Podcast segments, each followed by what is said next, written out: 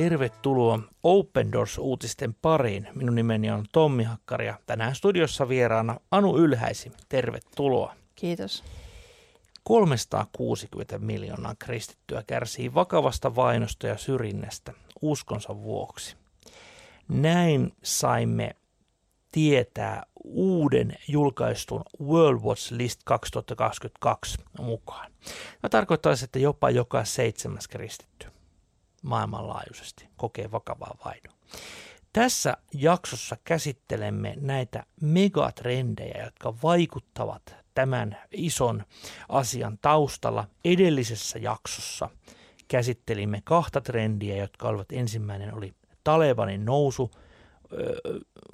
vahvisti jihadistien uskoa tulevaan voittoonsa sekä maailmalla ja kirkko elää entistä enemmän pois kotiseudultaan ja pakolaisena.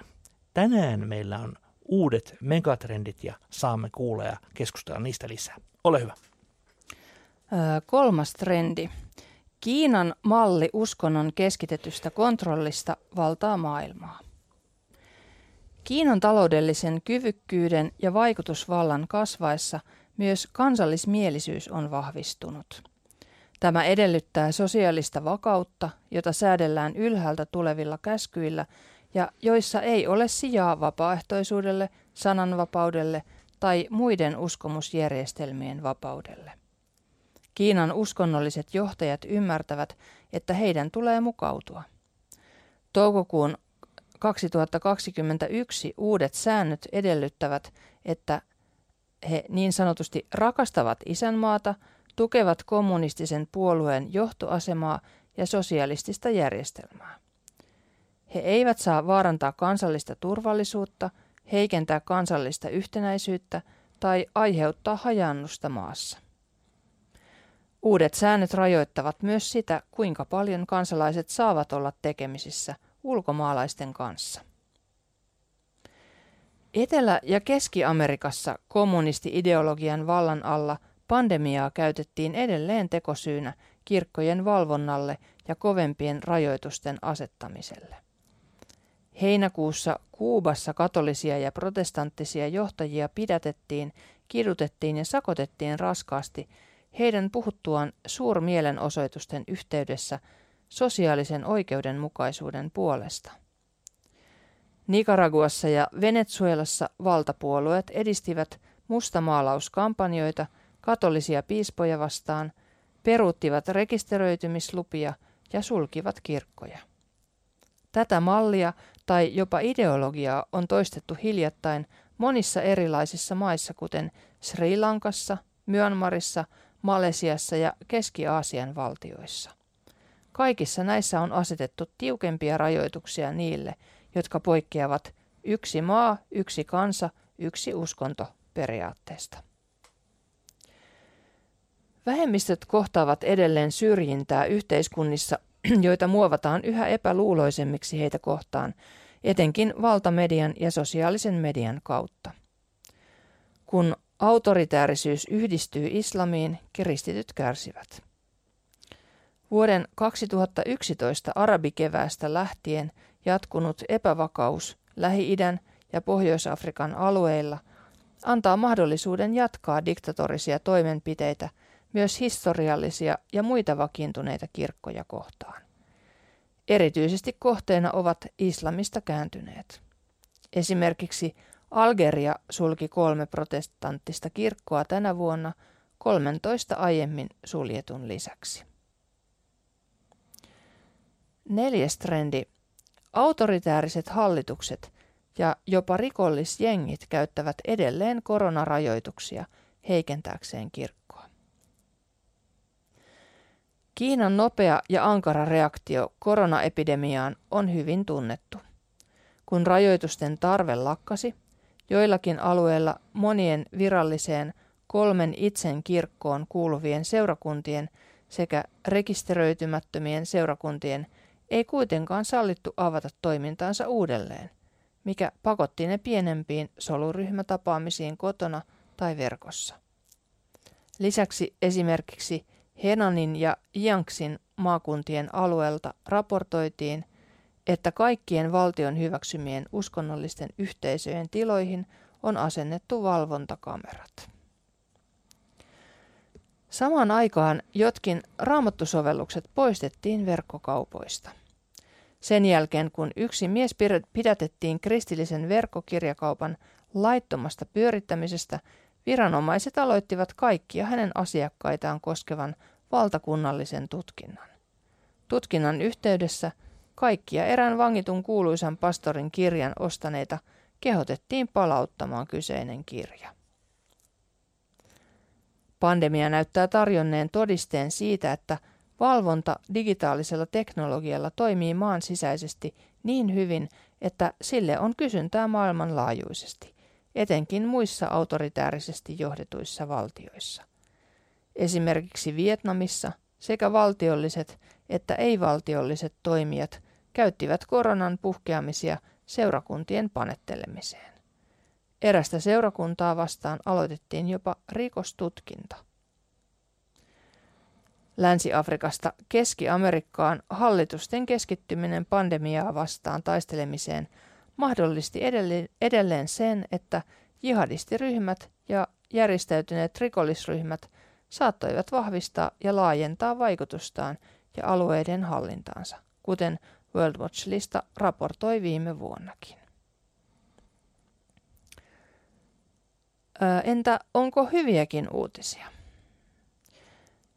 Paavin vierailu islamilaisen valtion runtelemalle Irakin alueelle nähtiin yleisesti onnistuneena, vaikka etukäteen pelättiin sen voivan aiheuttaa korona-aallon.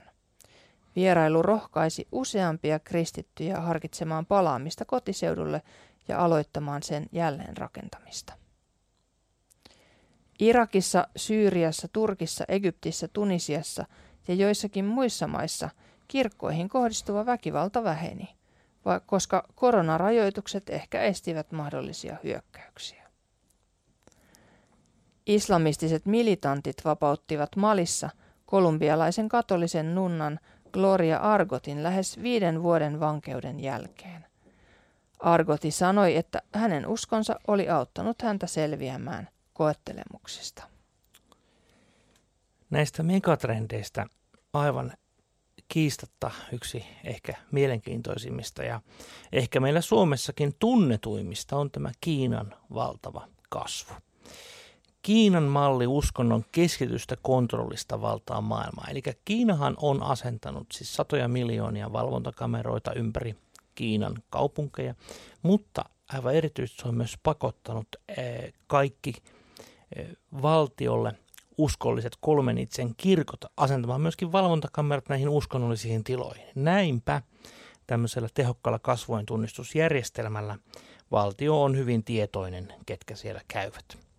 Ja tästä tavallaan minun mielestäni aivan, aivan kamalalta kuulostavalta, jopa, jopa dystooppiselta järjestelmästä. Monet muutkin maat ovat ottaneet oppia ja katsoneet, että ahaa, kerran Kiinakin voi tehdä näin, niin mekin voimme tehdä.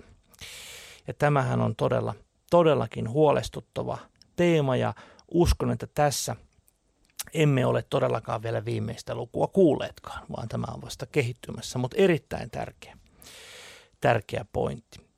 No sitten tämä neljäs megatrendi, eli tämmöiset autoritääriset hallitukset tykkäävät jopa liittoutua rikollisjengien kanssa.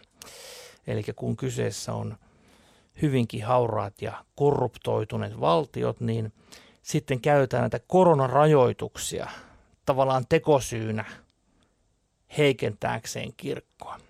Ja näitä oli lukuisia esimerkkejä siitäkin, miten koronaa, mehän me emme varmaan voi viime vuotta oikein muistellakaan muistamatta koronarajoituksia, mutta tämä on myös vaikeuttanut kristittyjä asemaa monessa maassa. Mm, ja se on kyllä, se on jotenkin karua, että tällaisia, jotka koskee tavallaan kaikkia, tällainen, tällainen sairaus ja pandemia, niin, niin niitä käytetään sitten niin kuin aseena vielä jotain kaikista heikoimpia vastaan, niin se on kyllä, mm. se on karua. Se on ilman muuta. Olemme näissäkin ohjelmissa monta kertaa tutustuneet uutisiin, missä juuri esimerkiksi korona-apu on evätty kristityiltä. Tai sitten koronaa on käytetty näin, että okei, ette saa enää kokoontua jatkossakaan, koska koronavirus voi tarttua. Siis tämmöisiä niin kuin perusteettomia rajoituksia. Jos ajatellaan näitä megatrendejä, niin näitä on, nämä on niin isoja teemoja. Se, että Taleban valtaan nousi ja se vahvistaa jihadismia ympäri maailmaa. Se, että maailmanlaaja kirkko elää pakolaisena ja hyvin haavoittuvassa asemassa. Se, että Kiinan malli tästä uskonnon valvonnasta ja teknologian käyttämisen kontrolloimiseen leviää. Ja sekä tämä, että nämä jengit, autoritaariset hallitukset, korruptio, korruptoituneet yhteiskunnat käyttävät koronarajoituksia heikentämään kirkkoa. Nämä on ne neljä megatrendiä, mitkä on selkeästi nähtävissä. Mutta sitten on se viides. Oliko niitä hyviä uutisia? Niin, olihan näitä muutama. Aika sellaiselta pieneltä nämä tietysti hiukan tuntuu tässä niin kuin kaiken tämän kauheuden keskellä, mutta, mutta on hyvä muistaa, että kyllä, ja tässäkin tämä korona tuli nyt sitten täällä niin kuin positiivisellakin puolella, että jotkut hyökkäykset on sitten estyneet sen takia kenties. Niin. Mm. Ehkä välillä näitä World Watch List-tutkimustakin kritisoidaan, että no miksi nämä on näin negatiivisia. Nyt mä haluan kuulia sanoa sen niin selkeästi kuin osaan. 30 vuoden tutkimusjakson aikana tämä vuosi oli kaikkein huonoin. Ja siis se on aika pysäyttävä. 30 vuoden aikana tapahtuu paljon asioita, mutta tämä oli kaikkein huonoin, niin siksi ihan oikeasti niitä hyviä uutisia on aika vähän. Ja vaikka totta kai just tämä korona on saattanut rajoittaa jotakin terroristiskoja, hyvä niin, mutta totta kai se korona on aiheuttanut myöskin paljon pahaa. Mutta sitten tällaisia niin kuin tässä nostettiin ihan, ihan aiheellisesti tämä esimerkiksi tämä Paavin vierailu täällä Irakin alueella. Siellä on kuitenkin ollut islamilainen, niin sanottu islamin tasavalta Syyria-Irakin alueella, hirvittävässä 20 vuotta. Niin ehkä tämmöiset pienet toivon pilkahdukset vaan lisää sitä toivoa, että ihmiset voi palata takaisin omaan kotimaahansa pakolaisuudesta ja olla takaisin rakentamassa kirkkoja, yhteiskuntia ja omia perheitä. Ja tämähän on globaalin kirkon niin kuin tärkeä pointti. Että ystävät, jotka on joutunut pakenemaan, saavat palata koteihinsa ja ne, jotka ovat siellä, niin saavat edelleen elää omissa maissaan ja rakentaa omaa, omaa, omaa seurakuntansa siellä. Rukoillaan. Rakas taivaallinen isämme, näet todella välillä vähän toivottomaltakin vaikuttavat tieto, tiedot. Näen nämä megatrendit ja näen, että olemme yksilöinä täysin voimattomia niiden edessä. Mutta Herra, sinä olet voimallinen.